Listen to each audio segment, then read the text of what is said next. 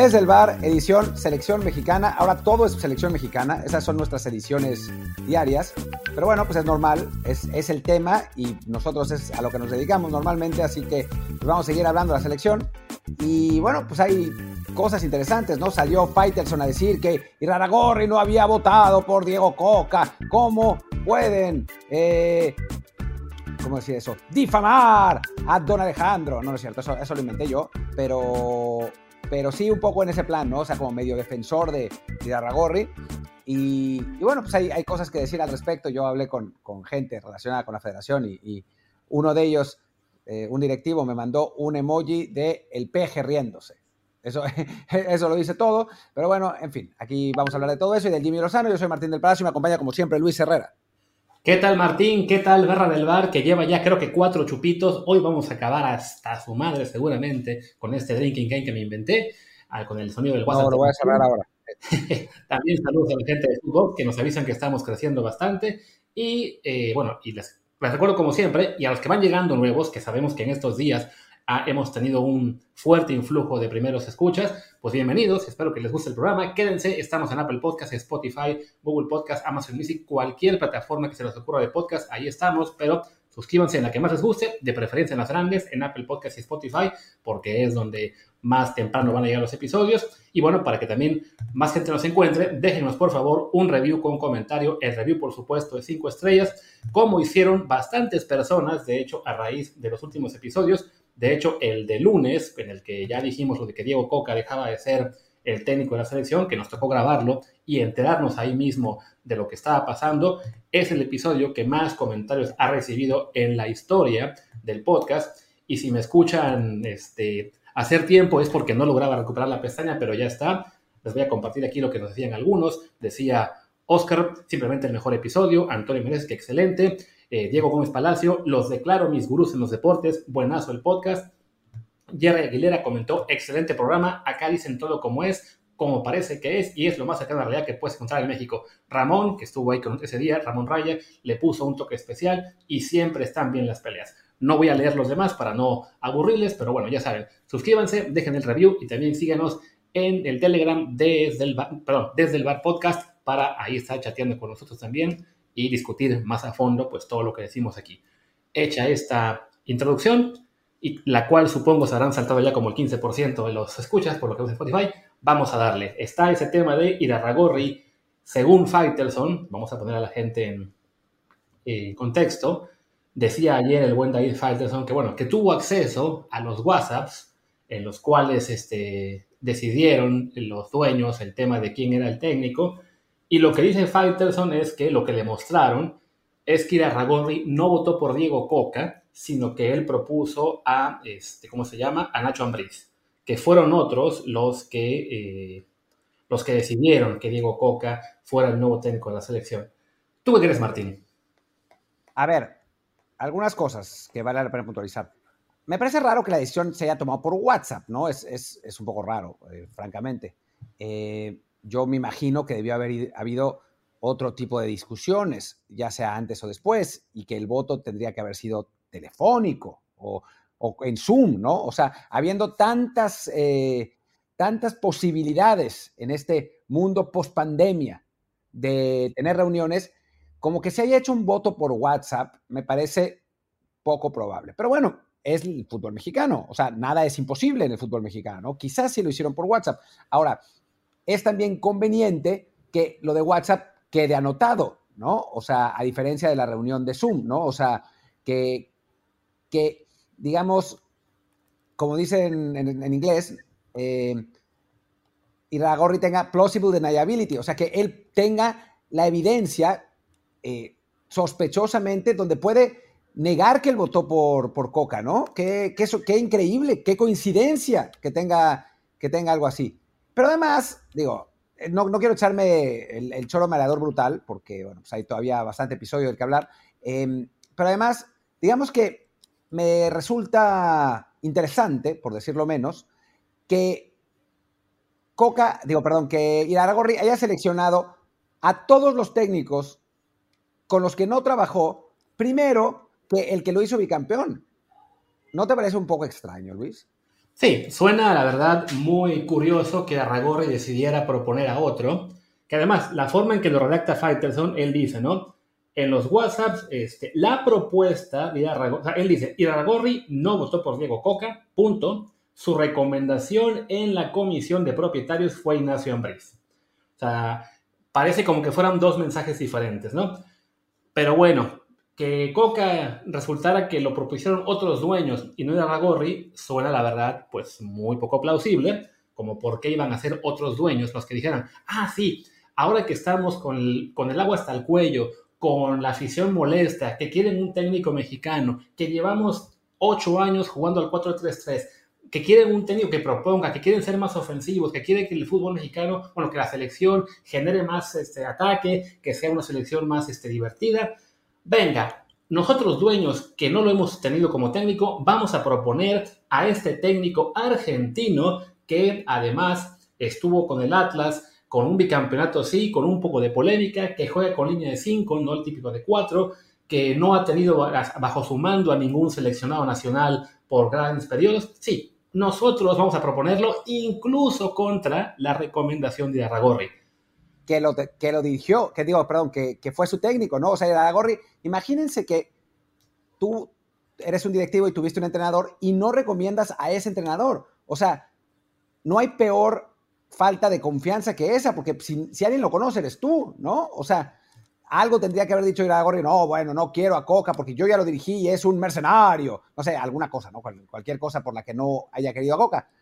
Pero, no sé, o sea, si Iragorri realmente dijo eso, entonces los otros, los otros dueños son tontísimos, ¿no? O sea, ese es, digo, que no, no me parece, o sea, pueden, ahora sí que, como dicen los Simpson, pueden ser eh, ladrones, pueden ser, pueden quitar el descenso, pueden eh, eh, aprovechar a sus intereses antes que lo deportivo, pero jamás se dan estrellas porno, ¿no? O sea, tontos no son. es una cosa muy extraña eh, la forma en que lo ven, en, la que supuestamente pasó esto. Y también, bueno, vamos a entrar aún más en contexto. ¿Por qué justo a Faitelson es a quien le dan estos WhatsApps para que él suelte este mensaje? Que además, Faitelson nos comparte casi, casi eh, pidiendo disculpas, ¿no? Eh, dice, ya, nos avisa esto de que no fui a Ragorri quien votó por él, que él propuso Nacho Ambriz, y comenta, como periodista busco la verdad, aunque en estos tiempos, lamentablemente, la verdad es lo que menos importa a casi casi disculpándose por ser el mensajero de, estos WhatsApp.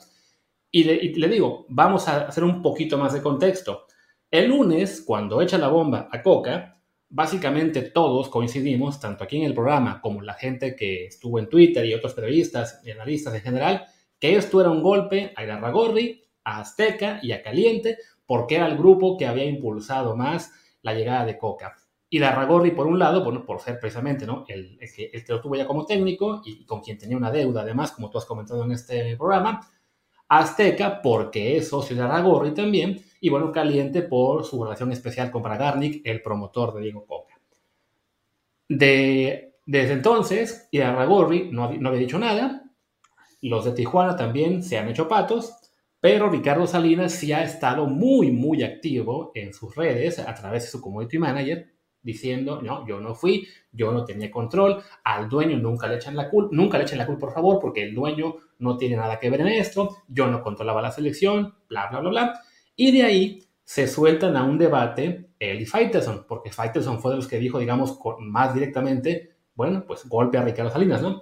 Entonces se prende su community manager, tienen ahí un intercambio de tweets y en uno de los últimos que sacó Salinas Pliego al respecto precisamente de, esta discusión, cita una columna de Faitelson y empieza ya con un tono más de amenaza, ¿no? De, ojo, yo sé cosas de ti, no me gusta que digas esto. Si vas a decir algo, di qué opinas, no digas que es cierto porque no tienes pruebas. Faitelson ahí, como bien fiel a su costumbre, empieza a recular no, don Ricardo, yo no estoy aquí para atacarlo, bla, bla, bla, bla. Y Salinas Pliego le insiste, eh, yo no amenazo, yo simplemente... Así aquí dice, no, te lo voy a leer.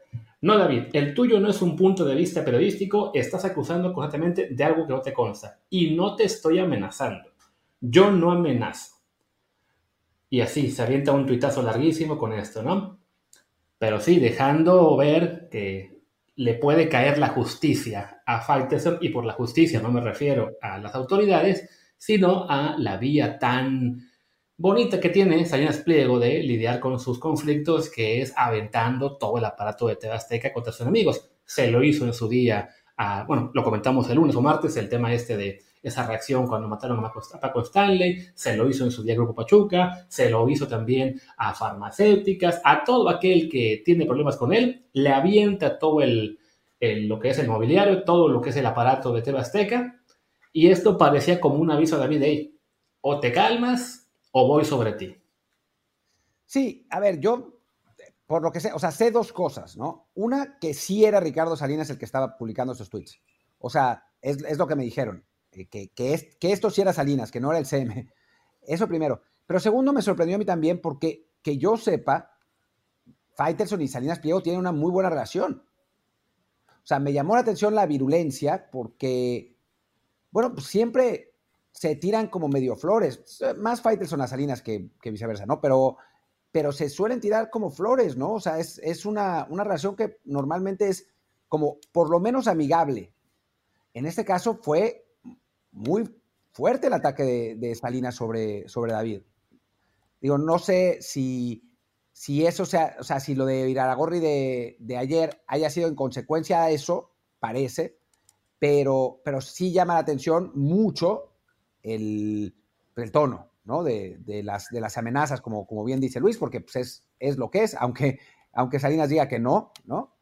Em, eso por un lado, pues. Eh, por otro lado, eh, creo que sí es importante eh, mencionar que después de esas, eh, del tuit de Faitelson, hay un tuit de Alonso Cabral, y lo sé porque, porque lo vi, pero además Alonso me escribió, es, buen amigo, me escribió en la noche para decirme que a él también Irarragorri le había enseñado esos WhatsApps y que había, había un ranking, había hecho un ranking del 1 al 5, déjenme buscarlo, a ver si, si lo encuentro por aquí, donde en efecto aparecía Nacho Ambriz en primer lugar y después eran primero Ambriz, después Almada, después Mohamed, que pues ni siquiera era candidato, después Coca y después el Piojo Herrera. O sea, Guidarragorri no quería al Piojo, al Piojo Herrera, punto.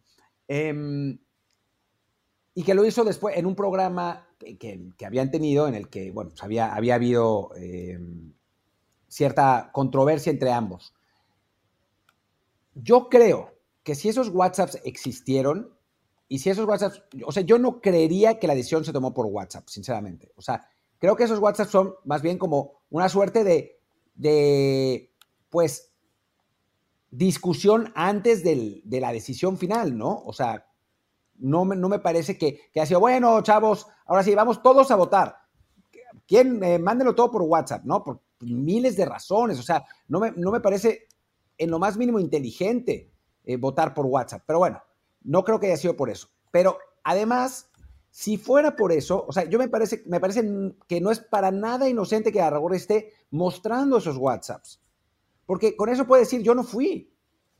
Y perfectamente, o sea, porque obviamente un WhatsApp no es ni mucho menos la única forma de comunicación que puede tener la gente, pudo haber perfectamente consensado todo antes por llamada, ¿no? Y después decir, bueno, pues yo no voy a votar por Coca porque ya sé que tengo los tres votos que necesito para que gane Coca, ¿no? Entonces, ¿para qué exhibirse? ¿Para qué meterse en problemas si eh, realmente tiene a sus aliados, que ya sabemos quiénes son, que son, que eran Salinas Pliego, Grupo eh, Caliente, y me dicen por ahí que a Mauri Vergara, entonces ya teniendo los tres votos, pues tú perfectamente puedes decir, no, bueno, yo voy a votar por eh, Jimmy Lozano, si quieres, ¿no? Porque ya da igual.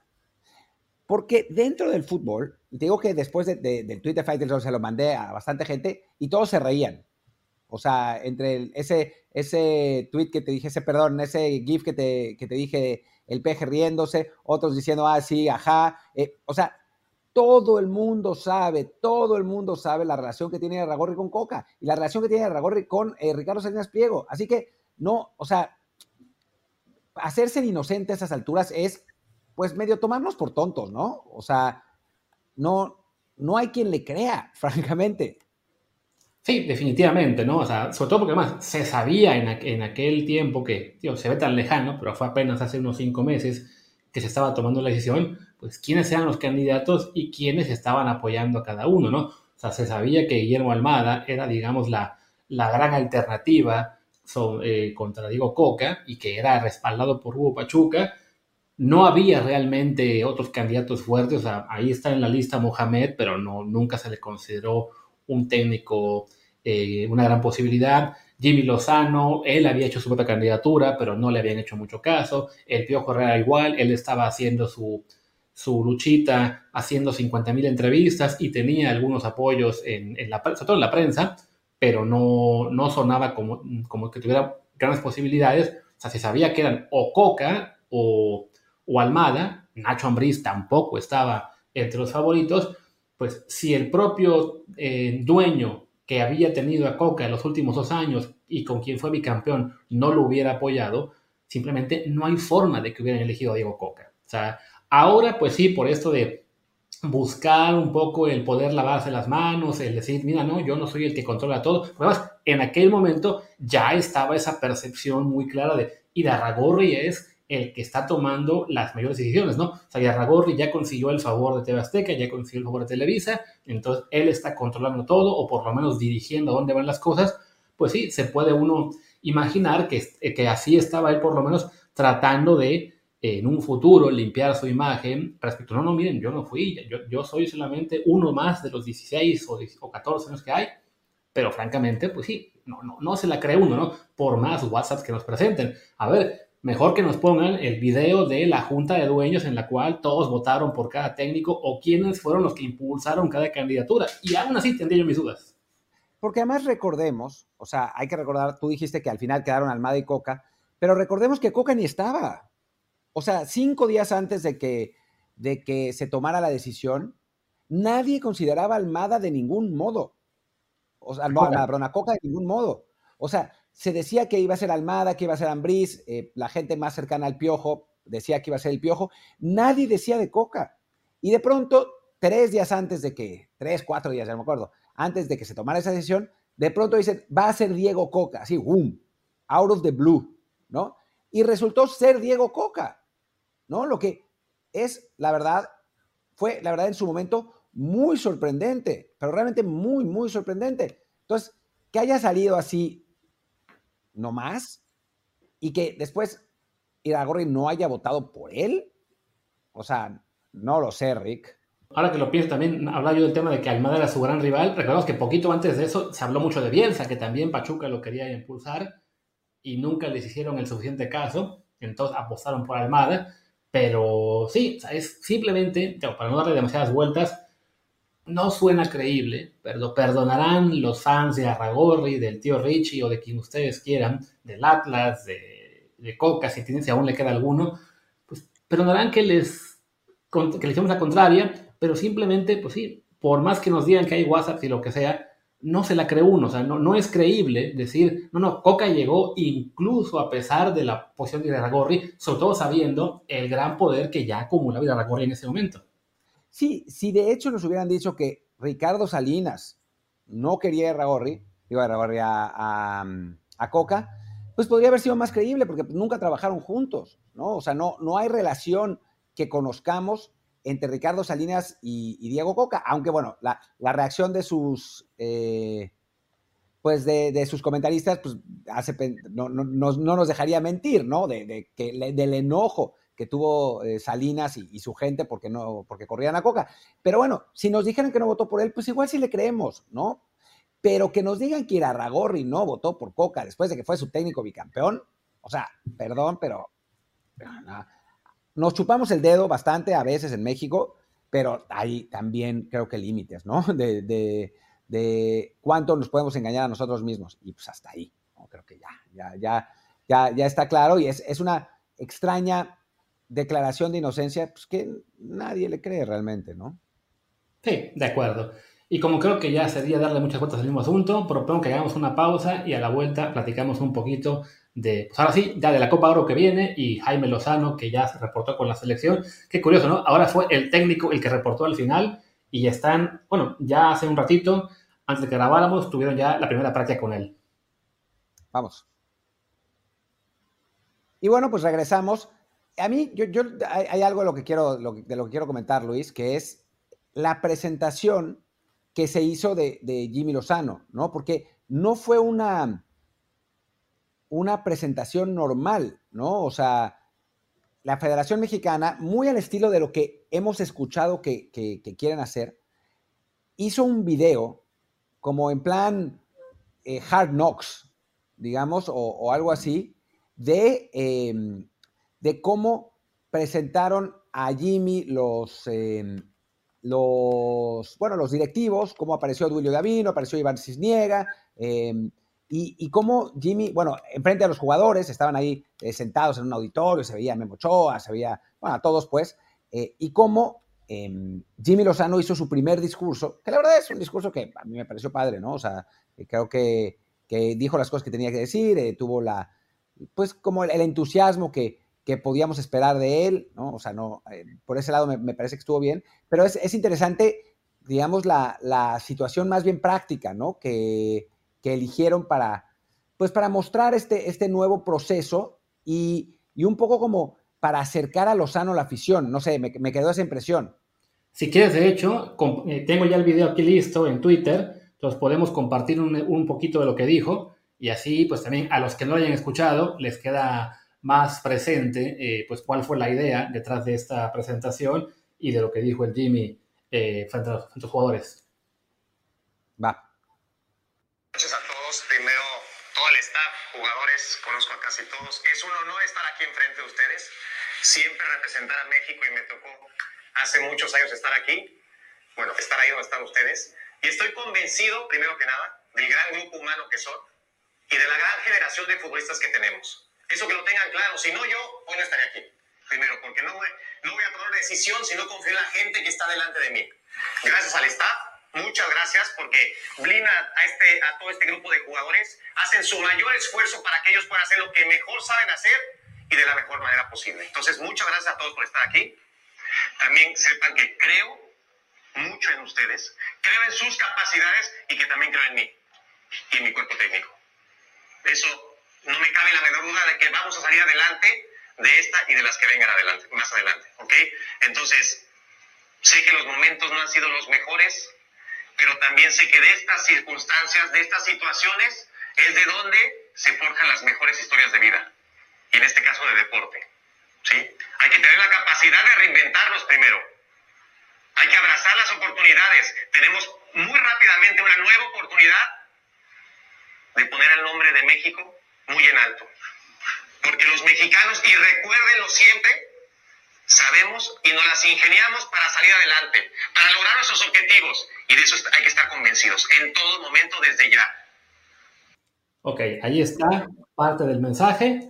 Eh, se seguía todavía el video, pero bueno, creo que con eso es suficiente. Pues sí, digamos que tratando de, no solo de motivar a los jugadores, que si somos honestos, en el video se les ve a todos pues, con caras un poco largas todavía, no, no tan convencidos quizá, o simplemente cansados tras una práctica, tras lo que ha pasado, pero bueno, no solamente es un mensaje para los jugadores, sino también para la afición, ¿no? Tratar de, sacar esa chispa, de, energizar de nuevo a la, afición, que los paisanos sí vayan a los partidos de la Copa Oro, pero que en general la, gente empiece a creer de nuevo en el equipo, que crean en él y en él como técnico me refiero, y que vuelva esa comunión, afición, selección, que se perdió por completo en la era anterior. Sí, ¿no? O sea, es, un poco... Eh, sí, me, parece que es, es, una fórmula que conocemos, ¿no? O sea, que conocemos eso del NFL, de, de, de, Hard Knocks, eh, de Drive to Survive, o sea, como tratar de hacer, de humanizar un poco estas, a, estos personajes. Es, por supuesto, demasiado pronto. Creo que eh, tiene que ver mucho con, pues, el pasado televisivo de, la bomba, o sea, sabe, sabe cómo, cómo funciona el, el mundo del espectáculo. Y y bueno, es interesante eso, como, como concepto, como proyecto. O sea, creo que, que, vamos a ver mucho de esto pronto. O sea, de cosas, cosas parecidas de, pues eso, un poco como más showbiz que, que, bueno, no más showbiz, pero showbiz, pero showbiz y deporte, ¿no? Al mismo tiempo. O sea, creo que, que va a ser parte de eso, la comunicación de selección va a cambiar. Creo que, en mi opinión, para bien, o sea, es, creo que es algo, algo positivo. Eh, pero bueno, vamos a ver cosas de este, de este estilo. Y creo que la reacción en general, digo, digo, la reacción en general como que hizo eco a lo que cada quien pensaba antes, ¿no? O sea, si pensabas que, eran unos inflados y, que todo el mundo estaba eh, recibiendo a tole con el dedo, vas a seguir pensando lo mismo, eh, te diga lo que te diga el Jimmy, pero creo que en general, por lo menos, hay una cierta esperanza de que, pues, no es un borrón y cuenta nueva, porque pues, hay mucho que borrar y, es difícil volver a empezar, pero sí es una, pues, algo que nos entusiasma poquito, ¿no? Eh, no, eso, no, no, nadie va a pensar que hoy la selección mexicana está para ganarle a cualquiera, pero sí como para, pues bueno, ya nos quitamos de encima todo este mal momento y quizás en la Copa Oro más o menos la podamos armar, ¿no? O sea, creo que me, queda un poco como que esa es la, la, percepción hoy, no sé a ti. Sí, y de hecho eso que comentabas, ¿no? es un ejercicio que un poco más eh, cercano a lo que se hace en Estados Unidos, que entre equipos y su, su, su departamento de medios y el contacto con la afición, no solo fue ayer el exponer este video, sino que además ya programaron una reunión virtual de Jaime Lozano con fans. Lo anunciaron desde ayer, eh, sin, hora, ya hoy, ya está especificado que va a ser a las seis y media, tiempo de México, de la tarde. O sea que quienes escuchen esto eh, todavía temprano podrían este, conectarse. Hay que registrarse, eso sí, no, no, va a ser completamente abierto, sino supongo pues lo van a limitar a cierto número de fans para que no se atasque de 50.000 preguntas, pero bueno, es eso, ¿no? Esa reunión con Jimmy Lozano me refiero, y después la conferencia de prensa el, sábado, ¿no? O sea, van a intentar hacer de Jimmy, y ya sea de otro técnico después o de él mismo si se queda, ahora hablamos de eso, alguien mucho más cercano a la afición, porque a fin de cuentas, pues eso es parte de lo que fastidió todo con el Tata Martino, ¿no? Más allá de los malos resultados, de los cuestionamientos que había sobre sus convocatorias, sobre sus jugadores este, titulares, también era la lejanía que se percibía con él, ¿no? Para bien o para mal, eh, mentira o verdad, que siempre se dijera, ah, no, nunca va a los juegos de la Liga MX, ah, se la pasa en Argentina, eh, ah, ni siquiera estar atento a los jugadores, ¿no? Y que realmente solamente hablaba con la prensa en las, en las, conferencias previas a cada partido y poco más.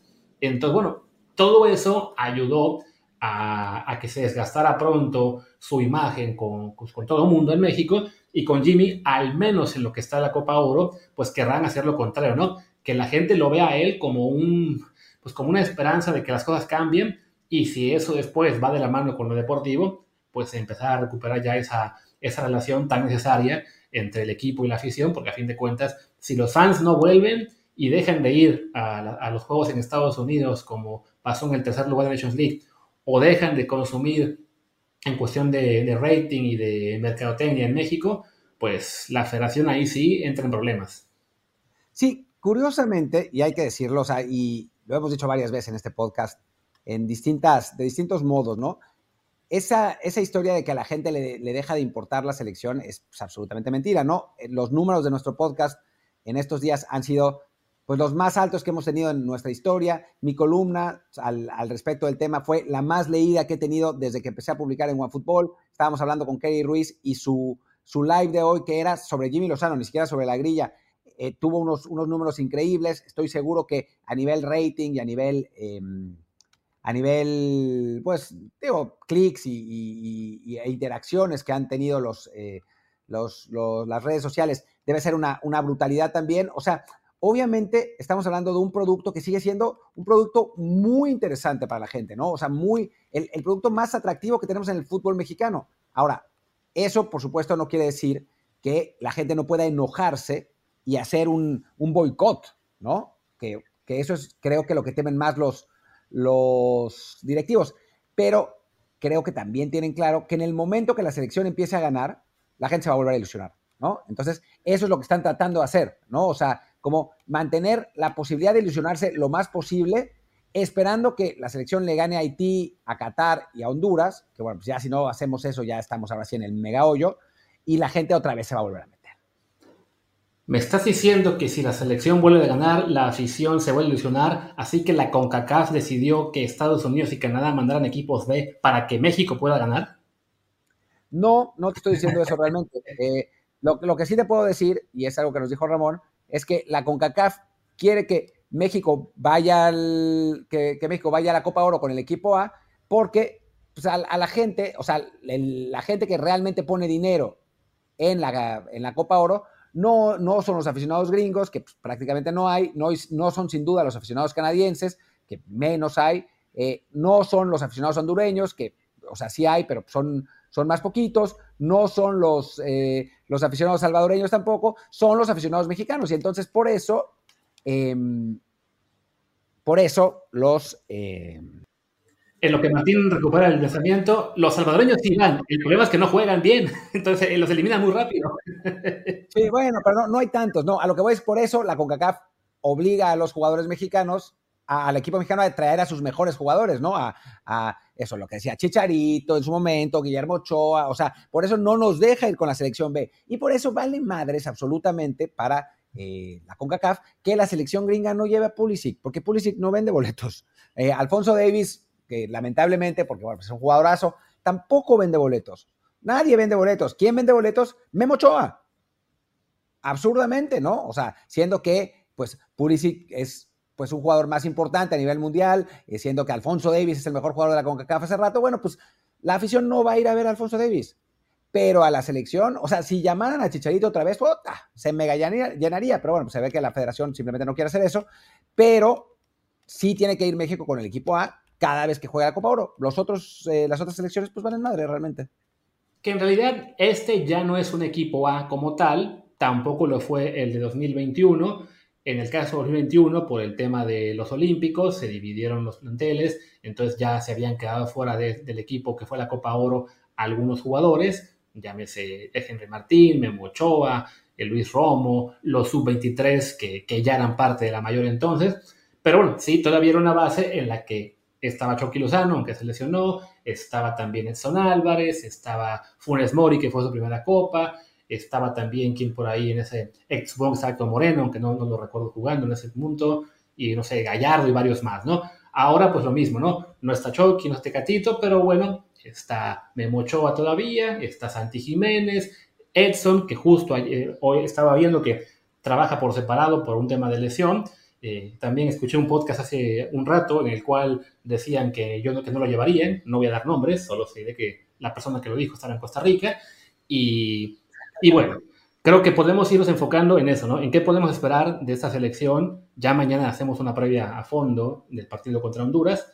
Pero bueno, ¿qué esperanzas nos da esta selección con el Jimmy Lozano, con equipos B en el caso de los rivales más duros, con Jamaica quizá como el plantel más fuerte, pero que ha sido una selección que hasta ahora no ha aprovechado esa ola de ingleses repatriados? Bueno, ojo que llegó a la, llegó a la final de, Copa Oro hace no tanto, ¿no? En esa famosa Copa Oro donde em, eh, Martinoli y, Luis García se inventaron que nos habían regalado un penal contra Panamá, pues al final se jugó la final, esa final contra Jamaica, ¿no? Que Jamaica le ganó a los gringos y México superó ampliamente a esa selección jamaiquina, que fue en 2015. Así que tan mal no le ha ido. Creo que también llegó a otra final contra Estados Unidos y perdió. Sí, lo, lo curioso es que llegaron a dos finales antes de esta ola de jugadores ingleses con pasado jamaiquino. O sea, fueron las selecciones en las que tenían todavía una gran mayoría de jugadores nacidos en la isla, o bien ingleses con antepasados, pero que no eran todo este grupo de jugadores de la Premier y de la Championship como llegaron hasta en los últimos años. Que ese grupo, pues no calificó al Mundial, no estuvo ni cerca. O sea, que ese grupo en particular no ha hecho todavía nada como para aplaudirles mucho. Sí, curiosamente les fue pésimo en la eliminatoria. Cuando todos esperábamos que Jamaica fuera a ser un equipo muy de cuidado, resultó pues no, no serlo ni, ni remotamente, ¿no? Y que además les toca a Estados Unidos para arrancar la, Copa. Pues estaría bien que le ganaran a los jamaiquinos, ¿no? O sea, vamos, Jamaica, carajo, a, ganarle a los gringos. ¿no? Y ahora, ahora sí, ya, ya, digo, estaría bueno que nosotros jugáramos contra Estados Unidos la, en, en, el torneo, porque, bueno, pues a final de cuentas hay que tomar revancha, aunque no va a ser suficiente revancha, obviamente, porque pues, no va a ser su equipo A, ¿no? Pero, pero, pues que Jamaica le gane a los gringos, que los gringos pierdan todo lo que puedan, es parte de la rivalidad y ya está, ¿no? De, eso se trata este tipo de partidos. Sí, de hecho, esa Jamaica fue finalista en 2015 contra nosotros, cuando ese partido de Panamá, que después le ganó el tercer lugar a Estados Unidos, Después fue finalista contra Estados Unidos tras haberle ganado a México en la semifinal.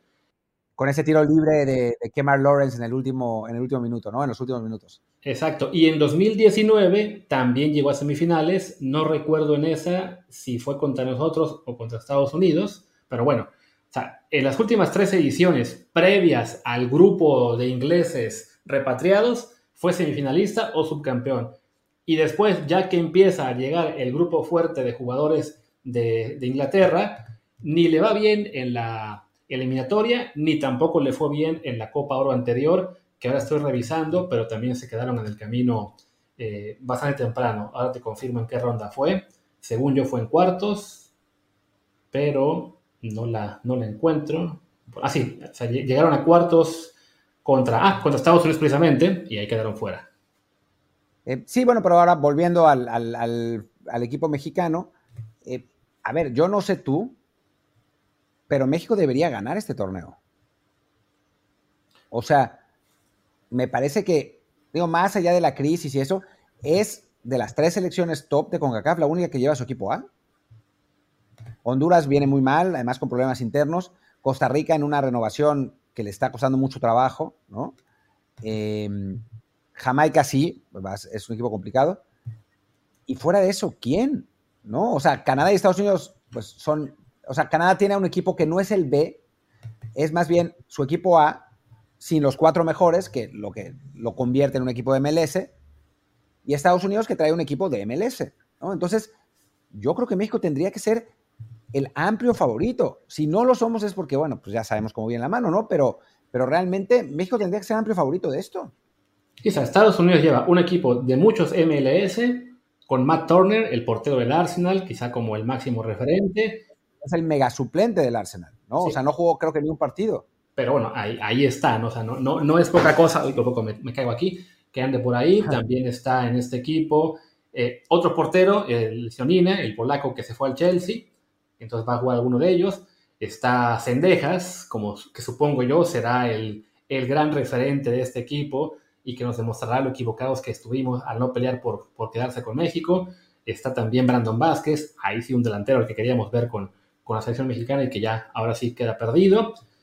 Y sí, poco más, ¿no, tío? Hay que recordar que hace dos años la ganaron también con jugadores MLS cuando pensamos que el equipo A de México iba a ser suficiente. Entonces, no podemos confiarnos del todo, ¿no? Pero sí, es un grupo que parece bastante limitado en comparación con, con lo que pueden presentar o como el equipo que le metió 3-0 a México. ¿no? también está ahí Miles Robinson, que fue titular contra México, si no me equivoco, en la Nations League. Está también, ¿quién más? Muy, muy pocos nombres de... Bueno, está Matt Miasga, que sigue en la selección estadounidense. Está Alan Soñora del FC Juárez. Así, no, no es un equipo que en principio espante mucho. Y en cambio, el equipo jamaiquino tiene a 6, 7, 8, 9, 10, 11, 12 jugadores entre Premier League, 13 jugadores, perdón, que me faltó el de Swansea, entre Premier League y Championship. La gran mayoría en Premier League. Y por ahí aparte, uno en el Dinamo de Kiev, uno en el Sparta Moscú, eh, y quién más por acá también. Y bueno, y algunos pocos de MLS. Sí, pero no son jugadores particularmente buenos, no son titulares, o sea, en fin, México tendría que ser, que tendría que ser campeón de este torneo. O sea, en, en otra circunstancia, con una selección eh, llegando con confianza y eso, México tendría que ganar. Ahora, la, pregunta es, ¿qué va a hacer Jimmy, no? O sea, ¿cómo, vamos a ver? Ya vimos que su primera decisión fue llevar al Piojo Alvarado a la, selección mexicana. Eh, ¿Nos gusta esa decisión, Luis? Es que, pues, desafortunadamente no hay más, ¿no? Con esta queja que hay de la, afición de que, ay, sí, que se vayan todos, que entren otros, como decía Sague, ¿no? Que lleven a la sub-23 de Tulón para allá. No, lo que va es lo que hay, ¿no? De entrada, bueno, no está Tecatito y no está Chucky por, por lesión. No está Héctor Moreno por, sabrá Dios por qué razón. También dejaron fuera a Néstor Araujo. Eh, ¿Quién más quedó fuera de los importantes? Alguno que se me está escapando. Bueno, Raúl Jiménez también por el tema de la lesión y la operación. Pues ya tenías descartados como a 6, 7 de los top, ¿no? Se te, lastima Alexis Vega. Pues, ¿A quién podían llamar? Siendo sinceros al Piojo Alvarado, a Diego Laines o no hay más. Sí, no, de hecho, es lo que dice, ¿no? Que, es, que esa fue la, la duda al final de, de Lozano, sí llevar a, a Piojo a Diego Laines. Creo que, digo, por más que sinceramente yo estoy convencido de que Laines es un jugador que tiene más potencial y ha jugado mejor en selección con, con México. Sí es verdad que en este momento, pues no está, o sea, no, no hay mucho que discutir a la decisión de llevar al Piojo Alvarado en su lugar. Sí, no, el Piojo, más allá de que fue de lo peorcito de la selección mexicana, de los que jugaron al menos en el, Mundial, que tuvo una actuación pues muy, muy pobre ante Argentina cuando entró, que yo que ni él se imaginaba entrar, pues en la liga lo hizo muy bien. Fue, tuvo un gran torneo y pues se tiene que, no, se le puede dejar de reconocer eso y por lo mismo pues negarle oportunidades con la selección, con la que a fin de cuentas pues no es que un partido defina a un jugador, ¿no? Claro, fue un partido bastante eh, horroroso, eh, quizá el más importante del Mundial, pero bueno, no olvidemos que hace cinco años en Brasil, perdón, en Rusia, Edson Álvarez tuvo un partido desastroso eh, contra Suecia y hoy es un referente de la selección, aunque no le gusta a algunos. Entonces, sí, es como, bueno, pues poco a poco algunos jugadores se tendrán que levantar de sus malos días y por el nivel que mostró el Piojo en el último torneo, se entiende que lo lleven, ¿no? Y sobre todo porque no hay muchos más, ¿no? Te digo, escuché un par de podcasts hace rato de gente, sobre todo gente que se queja, ¿por qué va tal jugador a selección? ¿Por qué va el otro? Pero nunca dicen quién tiene que estar, ¿no? Más allá del lugar común, que también de repente caemos nosotros, ¿no? De decir que el Pocho Guzmán, este, Wallan Mozo, pues no hay más nombres. O sea, todos los demás nombres que se dan son de jugadores juveniles por el, lo mismo, ¿no? Por el lugar común de que es que hay que dar oportunidad a los jóvenes. A ver, primero por lo menos que se consoliden o que muestren algo en sus clubes por los cuales valga realmente la pena llevarlos, ¿no? O sea, ahora mismo hubo quien se quejó incluso de que llevaran a Roberto de la Rosa y mira que es uno de los jóvenes.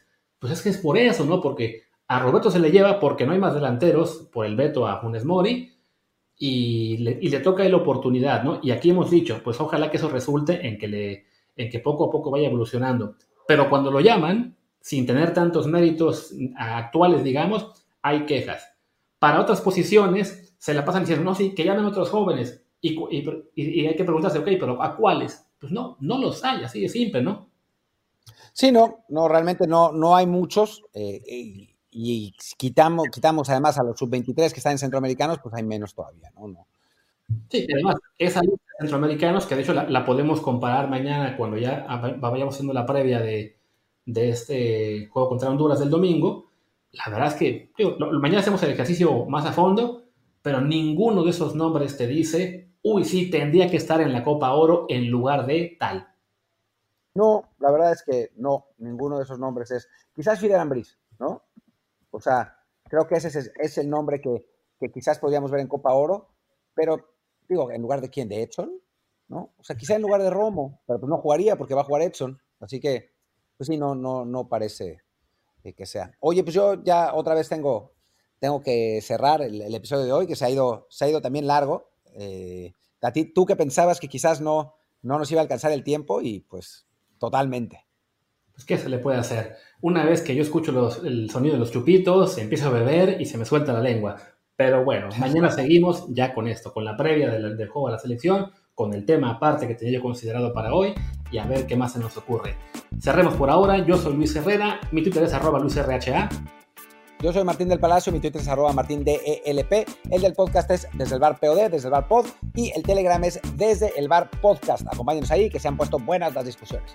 Nada, pues nos vemos mañana. Chao.